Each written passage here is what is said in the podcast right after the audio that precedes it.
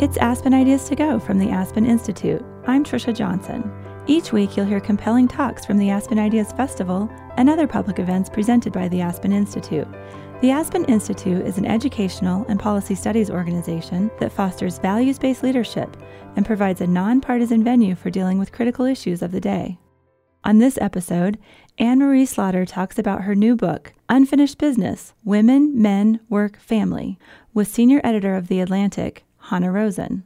In 2012, Slaughter penned Why Women Still Can't Have It All, one of the most read articles in the history of The Atlantic magazine. Since then, she has re examined, reflected, and broken free of her long standing assumptions about work, life, and family. She shares her vision for what true equality between men and women really means and how we can get there. Unfinished Business will be released at the end of September. Here are Anne Marie Slaughter and Hanna Rosin. I am Hanna Rosin. I am a, uh, a writer for the Atlantic magazine, and uh, I'm here with Anne Marie Slaughter today. Hi, Anne Marie. um, Anne Marie is uh, professor emeritus at Princeton, uh, was the first woman director of the policy planning staff, which means she worked uh, at the State Department, meaning she worked closely with Hillary Clinton, and is now the president and CEO of the New America Foundation. The way I think of her bio, first she conquered foreign policy, now she is conquering domestic policy. so. Um, that largely happened because Anne Marie wrote a story in uh, our magazine, which was the most read story in the magazine's history Why Women Still Can't Have It All. And she has now turned it into this book called Unfinished Business, which is out in September and which I will tell you, you guys are having the first preview of. So I'm proud to be the person interviewing her, and, uh, and you're our first test audience. So, Anne Marie, let's start with why a book? So you, you wrote this article. The, the article, for those of you who haven't read it, basically started with an intense conflict that she had over when she was she was at the state, living in Princeton, working at the State Department on a very uh, critical, important task, and then had a teenage child crisis. Um, so it was how how she what this crisis taught her. Um, so then so then you wrote this article. So many women responded to it. I have the same conflicts at work. Why did you want to turn it into a book? Thank you. So first of all, it's, it is great to see everybody, uh, and uh, this is this is the first and only conversation about this book until the end of end of September. But it was very important here because it was exactly three years ago that my article was the cover article on the ideas issue in 2012, uh, and three years later, long three years later, uh, we have a book, and to your point, a week before the article came out, I said to my agent, I am not writing a book. I don't care what happens. I mean, it was we knew it was going to be a cover story. We obviously had no concept that what would happen happened.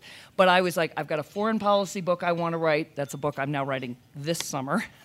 I don't want to write a book. This is, you know, I'm I've said what I want to say and this is this is not I'm not uh, an academic in this area. This has not been an area I've written and a week later, within a week, I had gotten hundreds and hundreds of emails that became thousands that were so powerful. Often they would start with, I cried when I read your article. There were women who wrote me saying, you know, I, I couldn't stop reading it and I cried because I finally felt like someone was validating or vindicating my experience. And I felt even a week later, that I had to write a book to give voice to millions of people, mostly women, but as you'll hear, a number of men who wrote me who and and had no voice or platform themselves. Uh, and so I wrote. I then agreed to write the book, feeling that it was having started the conversation. I had to continue it and give voice uh, at, to uh, those those messages, and all through the book, those emails or conversations are repeated, often uh, sometimes attributed and sometimes you know under a false name, obviously all with permission. So before I jump into the details of the book, give us like two examples of a kind of letter. I mean, say one from a woman, one from a man. So just we have a sense of the kinds of who's who, who's the audience. Well, so the first thing to say is the audience. Um, the majority probably are uh, middle to upper middle class women, but not exclusively. And I, I had a, uh, I had letters from police women and fire women, uh, fire firefighters. I guess I should call them not fire fire women. Uh, uh, one woman, one letter to give you an example from a, a, woman who was in college with two children in Oregon, who said, you know, I'm trying to make it. There is no provision for being a student and being a mother right? Because we do not assume that college students are mothers, and yet I'm, you know, I'm trying to do exactly this, and I can't balance this. Uh, as one example, uh, and many letters from former former students uh, talking about their their crises in law. The the letter I remember most from a man, and this book is called Unfinished Business Women, Men, Work, and Family, and it is aimed at men. Uh, it, as much as it is as, as women. I hope that women will read it and then hand it to their partners. Uh, but a man who wrote and said, you think, you think men have it all. We are as much prisoners of how we've been socialized as women are.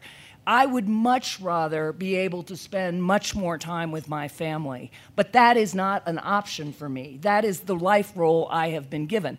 And then he went on to anticipate my counter argument. He, he said, You're thinking, oh, men don't really want that. But you know, that's what men thought about women in the 50s. That's what men said. Women don't want to leave the home, women don't want to have careers, women are really happy doing what they're doing. And it re- he, that was the, the strongest letter, but I would say 15 to 20 percent of the responses I got were from men on variations of that theme, saying, this is what we're expected to do, but we would actually like to have a much better balance between what I call breadwinning and caregiving uh, than society allows us to have. Okay, so let's dig in here. We're going to start with the wo- the woman. Let's say the woman who wrote you that letter. So, so the way the book is constructed, there are certain ideas that she has, which you relabel as myths. So I'm going to go through a couple of those myths. Um, you tell a woman that if she, if you tell that woman, let's say you were to write an answer to that woman in college, well, if you were just committed enough, if you just had enough energy and were committed to college and your career, you could make this work. So what's wrong with that message? Okay. All right. So otherwise known as the lean in question. Uh, All right. so, first thing to say is um, I, think, I think Lean In, the, the book, the movement, is doing extraordinary things for millions of women, and I'm very supportive of it. Uh, and I think it, it is right, but incomplete. So my answer would be there yes, you know, believing you can do it and taking your seat at the table and um, you know, having the confidence to claim an equal position is something that many of us have been mentoring younger women to do for a very long time. But I would also say life happens. Um, and I would say that most of the women who, all the women who wrote to me, resonated with my story because my story was I'm going along and I think I can do it and I've got this, you know, precarious equilibrium, but it's working. And suddenly I hit a tipping point.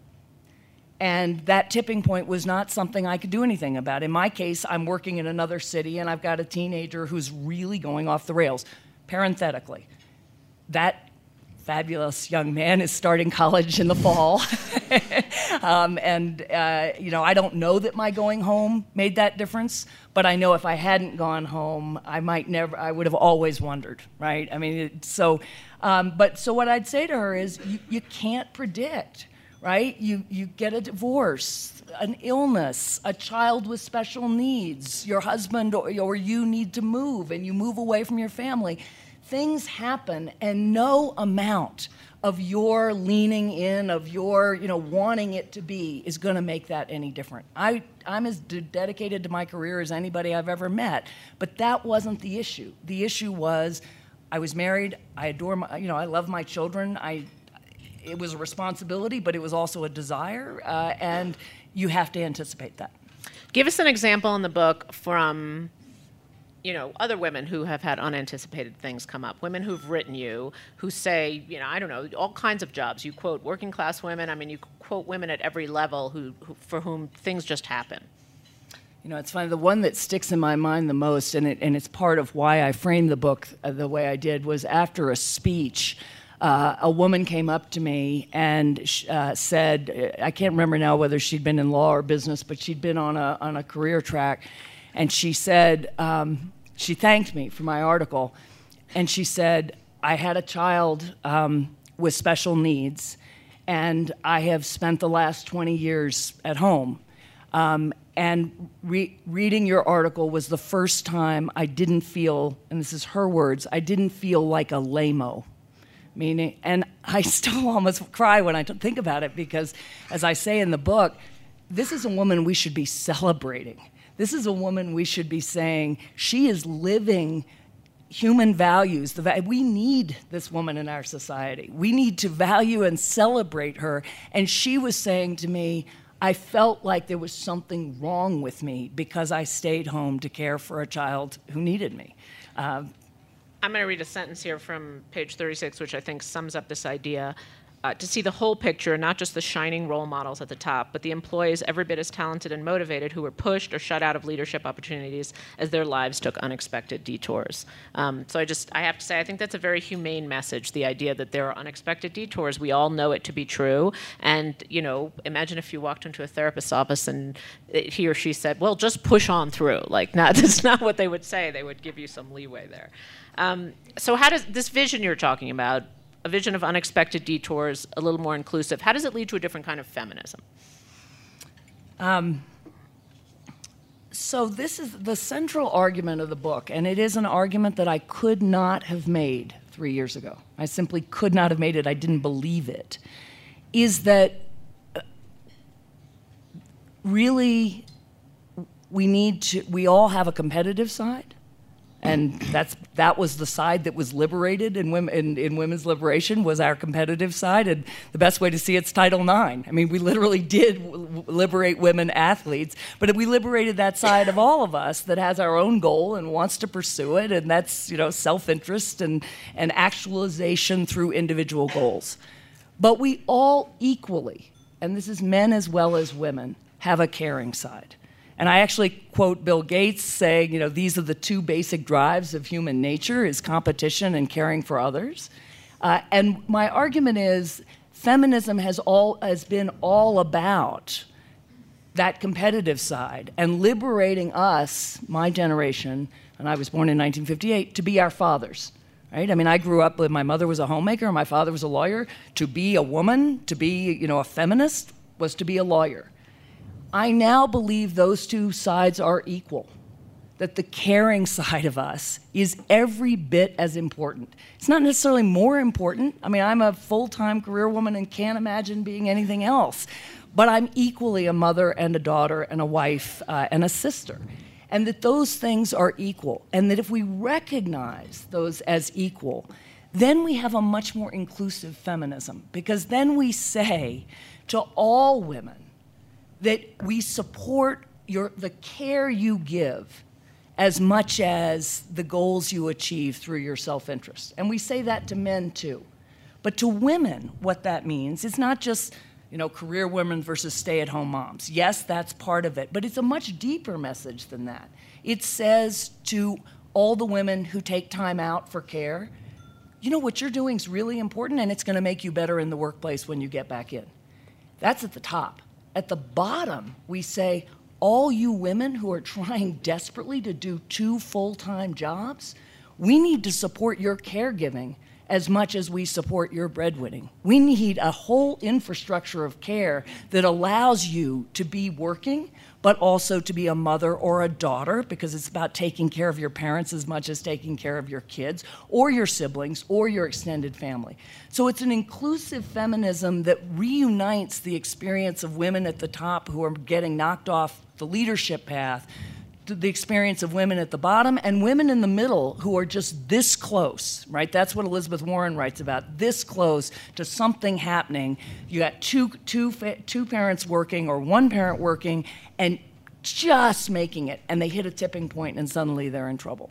So the argument is that it's a, the second half of the women's movement needs to be much more inclusive and it needs to be about embracing care and thinking about care rather and how do we support care that will support women but more importantly that will support the both halves of all of us and be the, liber, the a full liberation not just a halfway rev- revolution um, and you're not just talking about care for children. I just want No. to make that clear. Like what other kind what what care one of one of the things you do well in this book is reframe this conversation and define care very broadly. So, you know, what else is care? So, yes. Um, so, first place, as I said, I'm born in 1958. That's the height of the baby boom. I was telling Han- Hanna before that when I got a wrinkle, Madison Avenue was on it. Because, you know, everything that's happened to me, I'm the, the, the biggest demographic right there. And as Ai-jen Poo writes in her book, The Age of Dignity, which calls for a similar infrastructure of care as I do, although we didn't know it, um, we're now facing an elder boom right? And so as we as we enter into the elder boom, care for all of us, if we're if we're we're uh, children, for our parents, but again for simply the older generation that is living longer, uh, and and uh, care is really about investing in the quality of others' lives. And the thing that, again, I could never have argued, but that was kind of a revelation, was discovering a uh, a book by a philosopher in the in 1970s called On Caring. And it's a little book. It was part of a philosophy series of great philosophers. It's a man. He's a father. He's not writing about work life balance. I don't think he would have recognized the term. But what he talks about is what caring is and what it gives you. Caring is investing in others, right? So competition is investing in yourself. Both are great. But when you invest in others, you are essentially allow you're shaping them, but you're allowing them to reach their full potential. Right? Which is what any parent would say, right? You don't want your child to be a mini me. You want your child to achieve his or her full potential, but you need to be there to shape and guide that person. On the other end, when we're caring for an elder, that person's not a child.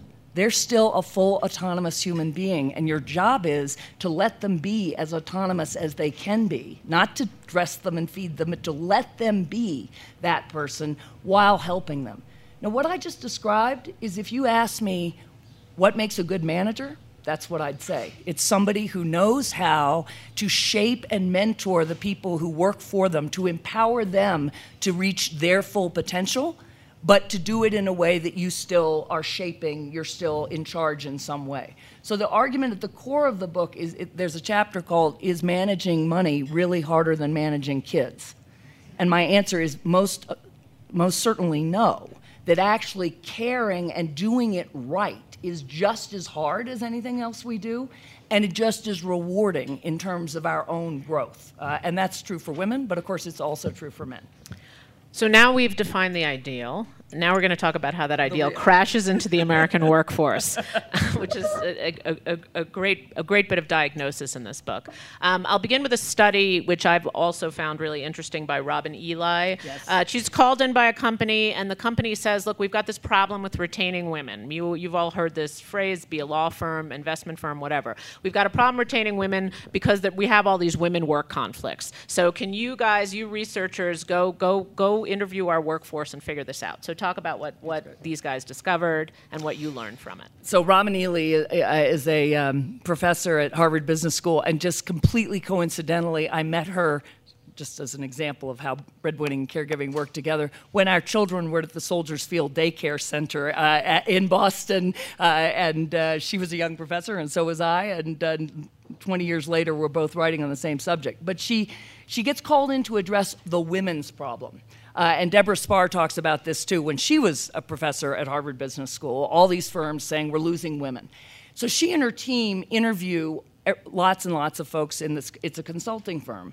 And what she discovers is that there are an equal number of men leaving as women.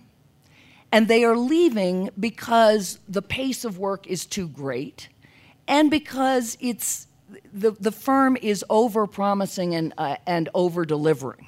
Or, in other words, that there's a sense not just that we're working really hard, but a lot of this is useless. It's not efficient work. It's not smart work. It is, you know, 24 7 for the client. It's a kind of macho, we're always on. And lots of men are saying, I don't want to work that way either. But when they present those facts to the executive committee, they don't want to hear it right? Because that's a much bigger challenge. That's saying you're not working well, you've got a problem, you need to change your whole work culture. And what she explains is they just don't want to hear that. They want to think of it as a women's problem that you fix by offering incentives for women in various ways.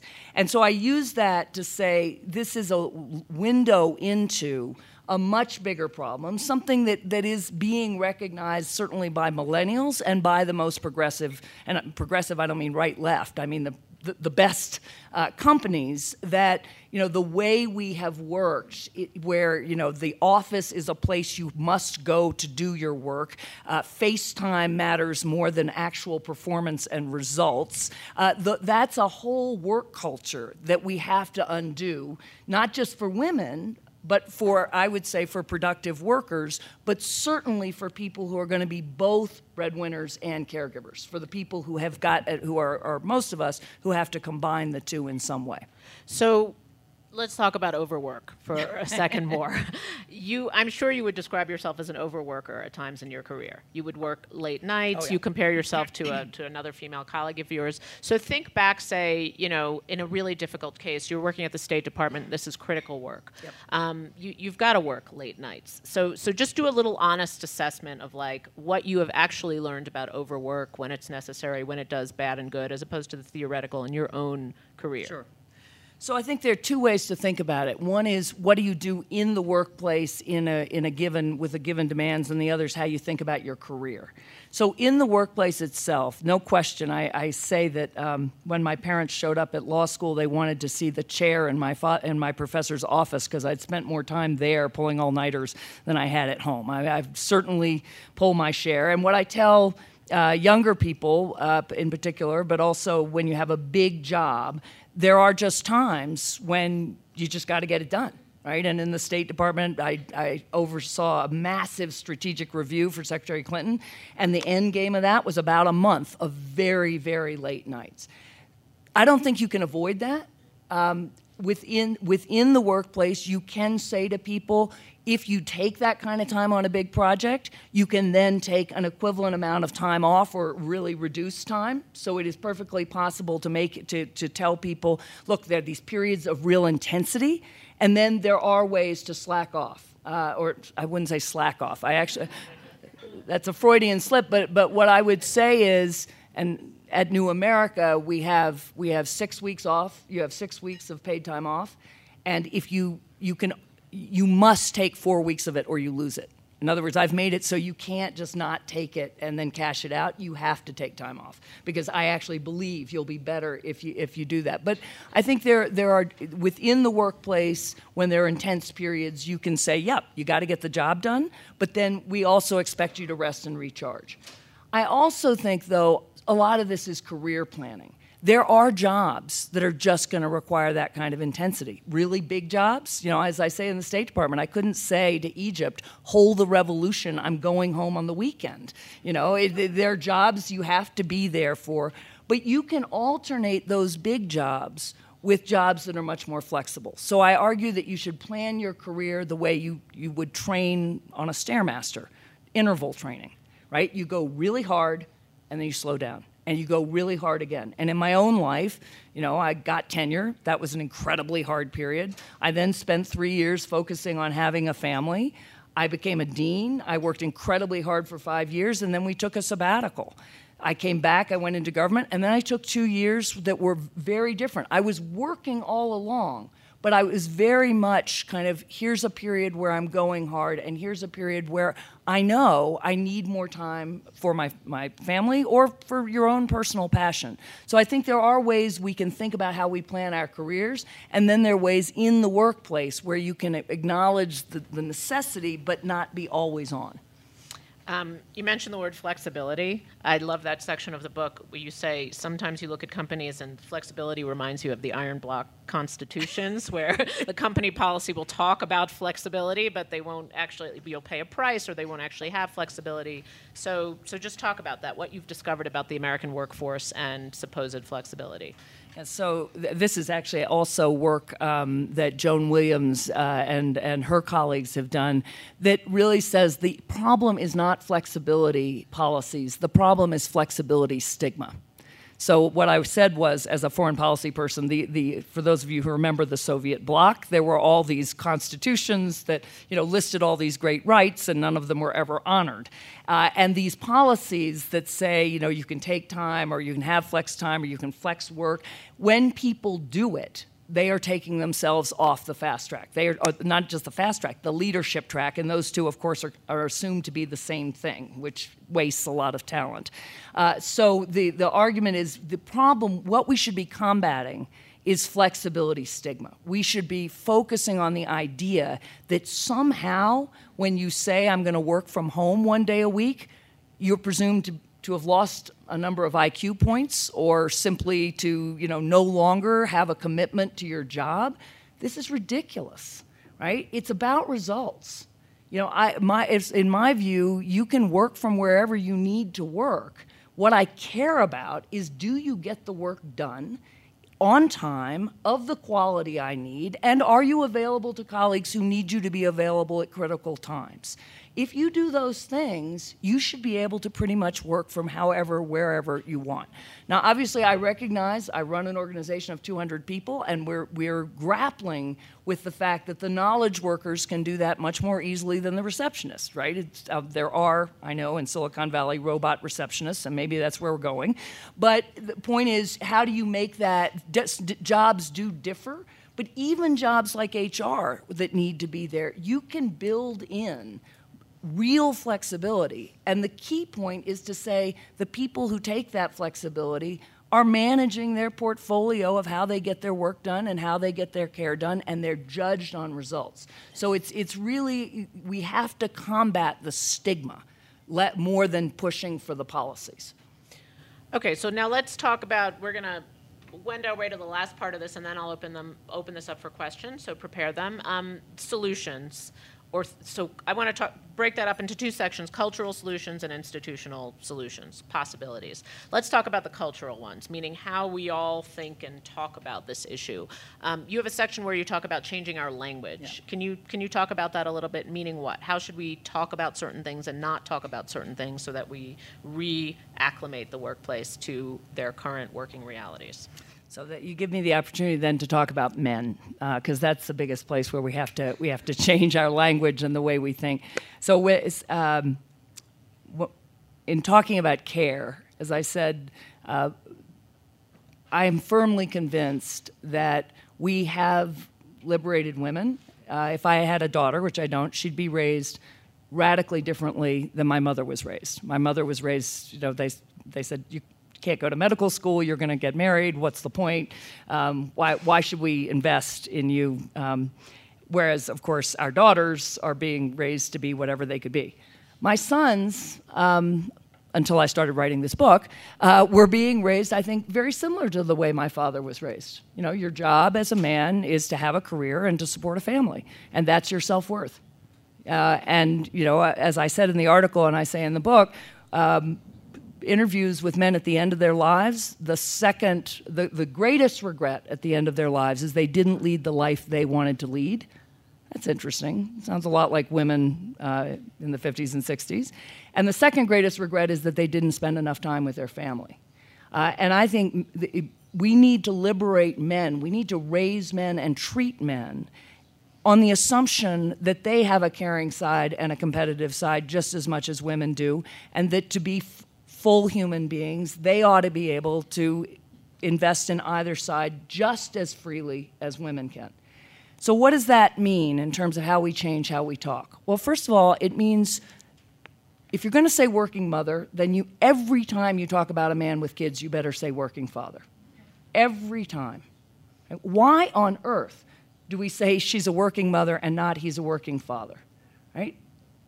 It means, and I did start doing this, by the end of my time at Princeton, when somebody comes to you, a young man, and wants career advice, you do exactly what you do with a young woman and you say, have you thought about having a family? And have you thought about how to fit your career together when you have child, uh, uh, child rearing responsibilities? I, for 20 years, I had that conversation with women and never with men. And, you know, it still does take both to create a child. We have not gotten to the point where, I'm not going to say how, but we still need a man and a woman to create a child. We need a man and a woman to raise a child. And raising a child means providing it means providing cash, and it also means providing care. And both men and women are equally responsible. So we talk about working fathers, uh, we talk about uh, we, we, we talk about men, we ask men, we give them paternity leave. Um, the other thing that I think we should start talking about is lead parenting. So I wrote this piece in the Washington Post for Father's Day where I said, My husband is the lead parent, right? he is a full time tenured professor at Princeton. He obviously earns a good income. But I'm, I earn a bigger income and I have a bigger job. He is the lead parent. I can't do what I do without him because he is a provider. He provides care. I provide cash. We actually provide both, um, but we provide them in different, uh, in different combinations. We ought to be talking about the people who are at home not as stay at home moms or stay at home dads, which sort of assumes you're supposed to be in the workplace, and if you're not, we need an adjective for you, but that parenting or caregiving requires somebody to take the lead, somebody to anchor that side of your life and then breadwinning similarly often you, you, some, some couples can do it exactly 50-50 I, in my experience that's really hard. Somebody's likely to be the lead in either one. So that's another way i would talk differently. Um, and then what about institutions? Like institutions, this is the really hard part. So let's say, you know, you're at New America, I gave you a magic wand, Hillary's sitting at the other end of this table, and she says, you know, I want to propose to, I'm the president now, and I want to propose two things to shift the American workforce. What are those two things or three things? Um, so I was, we were laughing at, so the first is, I think, paid family leave of various kinds. Uh, I, I really do think you cannot be serious about the idea that you have to we have to take care of each other right? And taking care of children means investing in the next generation of americans. And what we now know about the neuroscience means we really are shaping the brains of the next generation of, uh, of americans in those those first five years and, and continuing. If we don't make it possible for all family members to take care of the people they love in ways that don't just risk not using their job but gives them some amount of paid time. I think that one that's uh, a first. The second would be high quality affordable child care and elder care. And so this is what i call an infrastructure of care. We have an infrastructure of competition. It's pretty lousy. I live on Amtrak, and I, I, I'm in, you know, at a slow boil every time I get on the train because this is, you know, a great country and we can't run a train. Uh, but we do have an infrastructure of competition, and we recognize that without that infrastructure, the economy cannot flourish we need a similar infrastructure of care. And this is a Republican and a Democrat issue. If you're a Republican, you might say you're going to do this all through tax credits or, or ways that will stimulate the, the ability for to find private caregivers in various ways. If you're a Democrat, you may want some kind of uh, threshold. There, it, it we'll have the same debates about how you provide it as how you provide an infrastructure of competition. But the fact is, we have to have the same supports to allow us to be able to take care of each other as to earn an income. Again, the idea, they're equal. We can't survive as a race without them, and we should be equally supporting them, and depending on your individual circumstances, uh, sharing the way that we do them. Great. So we're going to open up for questions. Great. Uh, first of all, thank you so much, Anne Marie, for writing this new book and for articulating these thoughts. Um, I had a question about Kate Bolick's uh, new book, Spinster, another provocative Atlantic cover story. And I guess my challenge with both Lean In and with uh, your article was that it assumes that for women to have it all, you know, part of that is having marriage and family. And Kate really questions that in her book. And I think for a generation of, of women in their early 30s now and late 20s who are entrepreneurs, there's this big question about whether having it all does include having a family or whether we can be, you know, happy without that. What's your thought on her book? So I haven't read her book. I read her article, and I do talk about uh, the, the, the central chapter of the book talks about again a more inclusive feminism, and it talks about rich and poor women, women of color, and white women, uh, and uh, single women, and, and women who are who have families in different kinds. First thing I'd say is, you may not be married or have kids, but you do have parents and you do have a family, right? The, the idea that your family is just your children, uh, you know if I didn't have children, I'm, I'm incredibly close to my parents and my siblings, uh, and that's care too, every bit as much.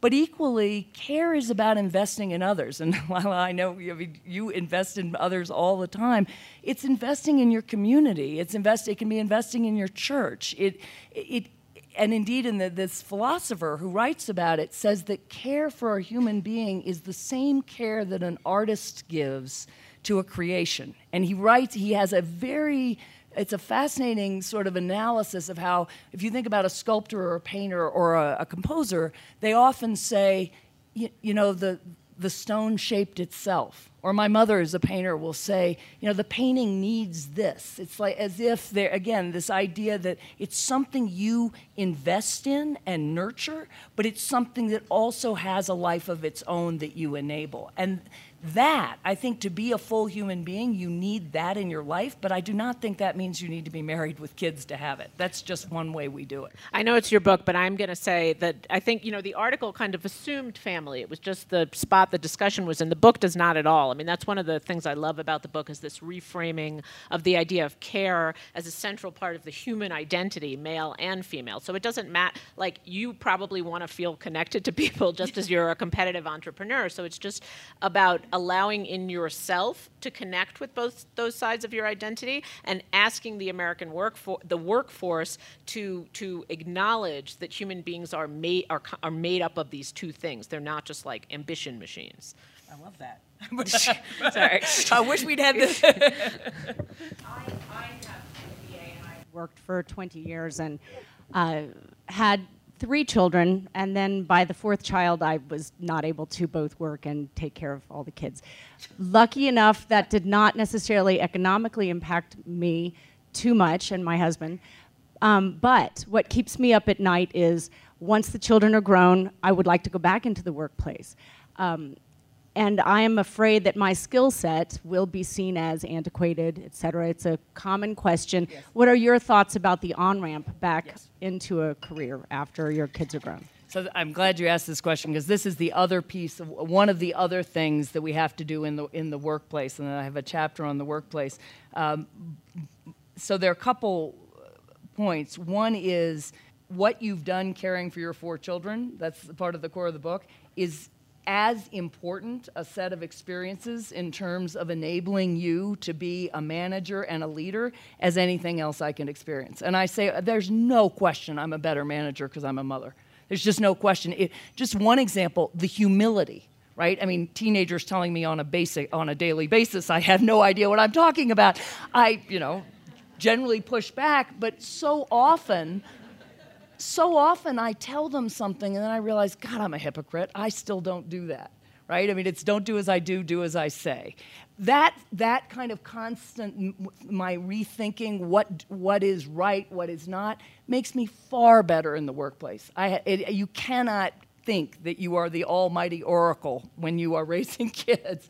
So, first thing I would say is just there's, there's got to be much more recognition of what caregiving does for us. Second, though, this idea of interval training, we need your talent.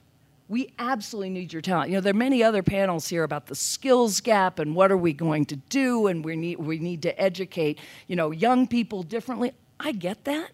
But we have an entire generation of very talented women somewhere in their late 40s to late 50s who, you know, if Hillary Clinton runs and wins, she'll be 70 when she runs. Janet Yellen is 67. You know, women live longer than men. We're knock wood. We are healthier. We we are healthier than our parents were. You've got 20 years of productive uh, life in the workforce, and the the really smart businesses are going to start seeing that. So, and you, you were seeing bits of it, but I think that's again a piece of the national conversation that has to say we got a huge talent pool here.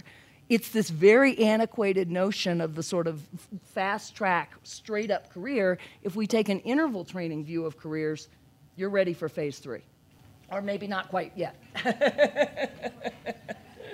so, just to pick up on the smart businesses piece, Jackie Vanderbrug, Bank yes. of America. Um, I'm curious the language that you think is going to make this um, go mainstream. In other words, Hillary, when she shifted from you know women and the right thing to do to the smart thing to do from an economic perspective, um, the conversation shifted. Are you framing this as an economic piece, like caregiving as the smart economic thing to do, or is it sort of more the moral side or both? Which way does the book go? And do you think the economic case has been made?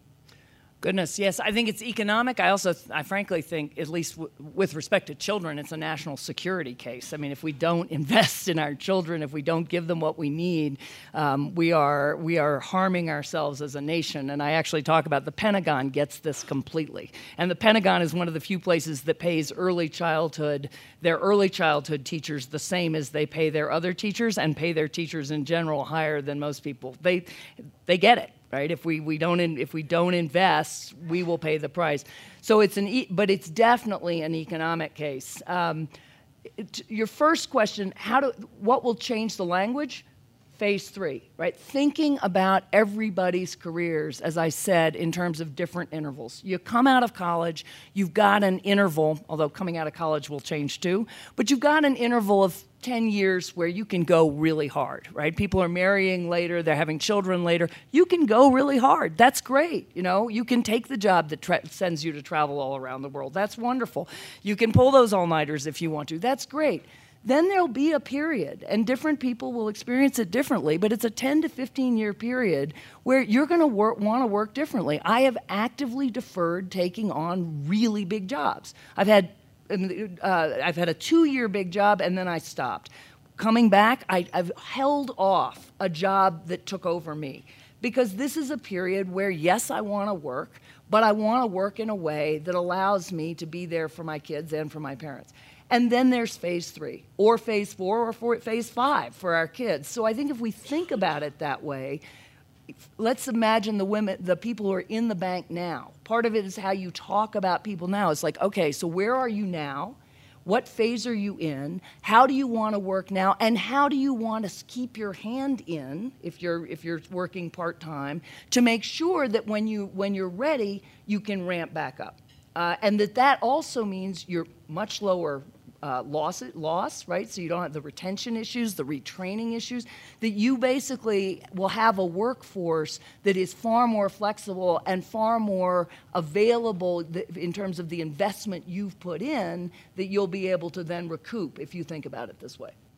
Hi, my name is Erica Keswin, and I um, I consult with companies looking at how technology impacts people, business processes, and corporate culture. And on the one hand, I've seen that technology has been great for women. I know for me personally, I can take a business call on the way to a school meeting. I have three teenage kids. I can turn it off, or at least try to, from six to eight, and then yep. get back on it, uh, back online at night.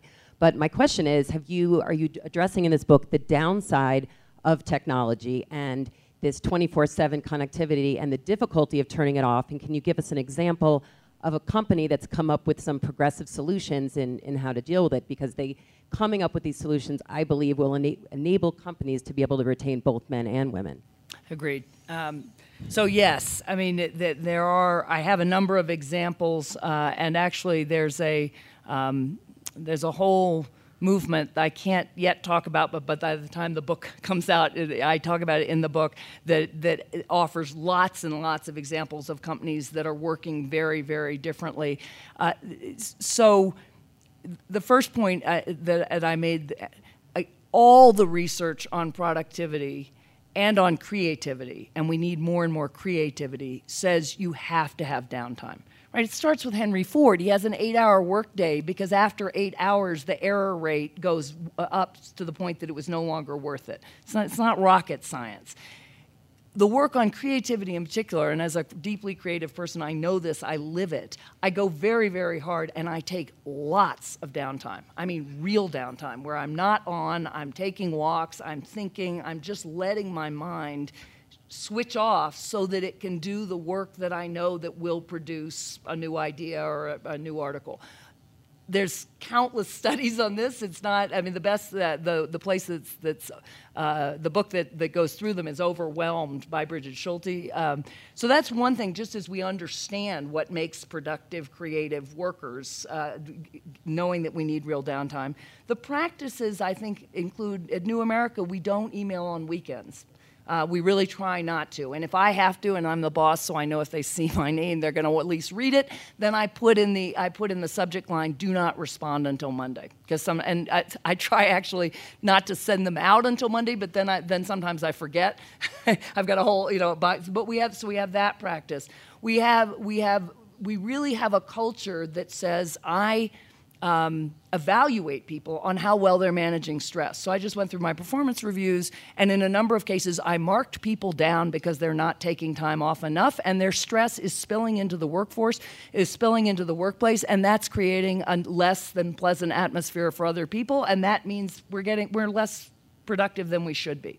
So making that something you actually say, you know, look, it's part of your job is to take the time, I'm giving it to you it's the opposite of flexibility stigma. It says, you know, a really good worker is somebody who knows how to take time uh, and how to balance. Uh, and I think there are a lot of other places that have, you know, experimented with different ways of giving people time off, um, and there are lots of examples. Um, hi. Oh. Hi. Uh, so first, I applaud you for shifting the conversation to being about women and men as well, because it seems to me the more we keep the conversation as women's issues, the more we enable society to sort of shift it to the side and say, well, this isn't a societal issue. So thank you for that.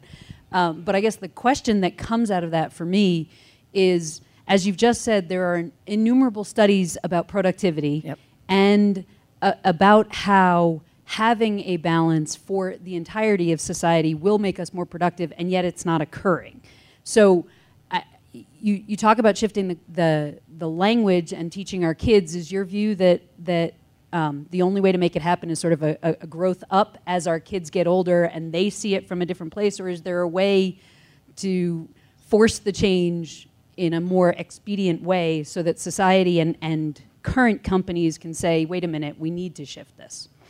Yeah, that's a good question. I think we can shift it right now. In fact, if I, I think if working parents uh, ran companies and, uh, w- well, let's put it that way. If working parents who were active working parents ran companies, lots of things would change very quickly. Uh, in the sense, that exactly as I said, you can right now essentially say time macho is stupid. Time macho is this, oh, I'm on 24 7, how cool I am. Bullshit. You're, you're, you're just, you're not working, excuse my French, you're not working effectively. And again, I know my, I mean, I've I've worked hard. My brother's an investment banker. I understand that when there's a deal, you have to be on. I get that. Uh, and there may be some jobs where you just say whether man or woman does them, then you need a full time spouse at home, right? There may be just some jobs you're just going to say, you just got to. But for many, many, many jobs, and that includes law firms and that, and that includes many of the professional jobs we know, we have to have the courage to take it on and to just to, to, to, change the way you talk about it when i look at somebody who's there till midnight i say you're not managing your time well right? and I and I know that myself because I know that if I expect to be there till midnight, I'm a whole lot less efficient during the day.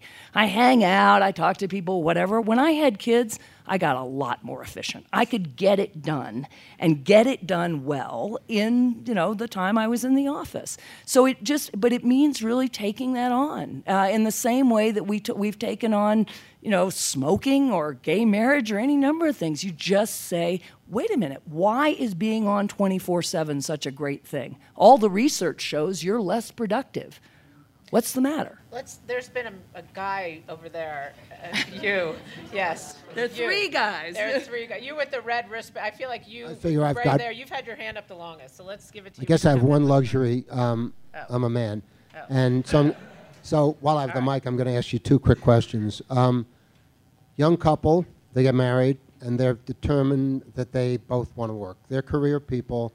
That's what's in their head. Um, are they going through an appropriate assessment of how many children they can really have without kind of tipping over? That's question one. Question two is a little bit more provocative. Um, I sat through a session similarly on women's issues, and I got the distinct impression that the people running these um, women's issues groups had really not done a great job reaching out to men that really passionately believe in women's issues. Oh, thank you. It's great, great questions. So on the first one, there is an entire set of questions that young couples have to ask each other when they get married, and it's it's a whole dialogue in the book, uh, and it is not do you believe in equality and will you support my career. It is if I get a promotion that requires travel, will you defer a promotion so that I can take mine? If I get a promotion that requires me to move, will you move with me and then uh, take the hit to your career? Because ultimately, if you're really going to do it, both of you are going to have to make real career compromises to allow each of you to have the career you want, or one of you is going to have to really take uh, the prime, the lead parent role for a while, and then be able to get back in. Uh, but right now, the conversation young couples are having is just completely unrealistic because, of course, you want to support each other. That's not the question. The question is when you hit the tipping point, who, what gives.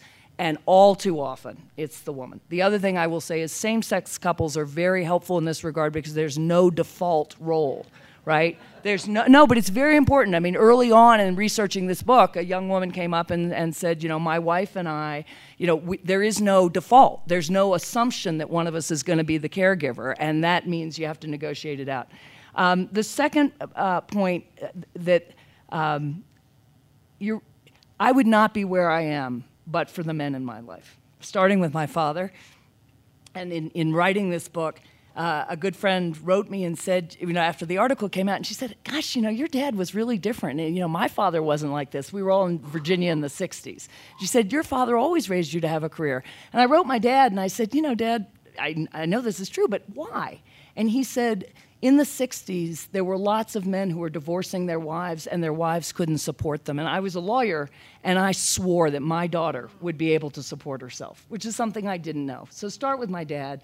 And then the mentors I've had, uh, two professors who were passionate feminists right? They believed in their wives, they believed in their daughters. Without them, I'd never be where I am. And I think equally, there are certainly all the fathers out there, but many of the men who simply believe that there's a huge amount of talent in the world in, among women that we're not uh, valuing. So this is a book about wanting to liberate men, but equally, I would say, uh, a full revolution a revolution for gender equality is a revolution that has to both change women, men's roles as much as women's roles, but also that has to be a revolution that all of us make.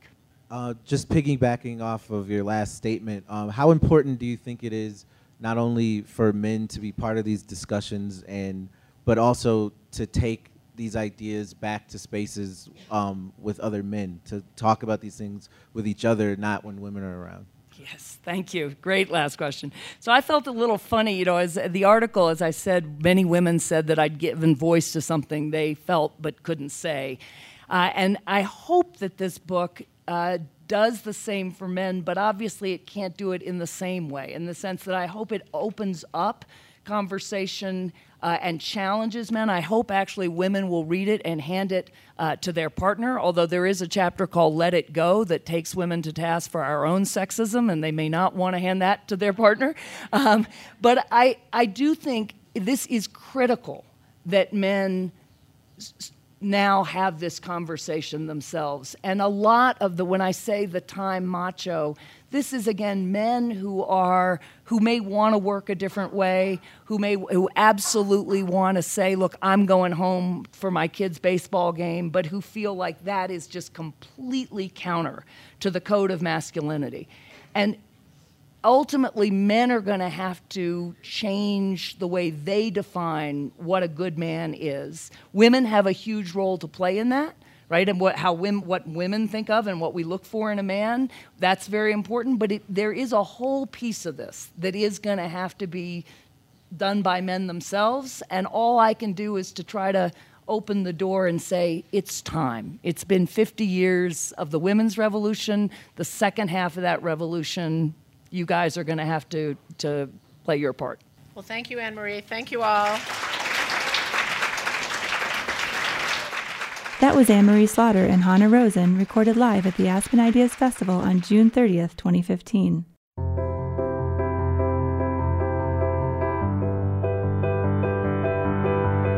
The Aspen Ideas Festival is the nation's premier gathering place for leaders from around the globe and across disciplines to engage in deep, inquisitive discussion and tackle the ideas and issues that shape our lives and challenge our times. You can discover more about the festival at our website, aspenideas.org. Make sure to subscribe to this podcast, Aspen Ideas to Go, on iTunes or other popular podcasting services. You can follow the festival at Aspen Ideas on Twitter and Facebook. I'm Trisha Johnson Editorial Director of Public Programs at the Aspen Institute. Thank you for listening.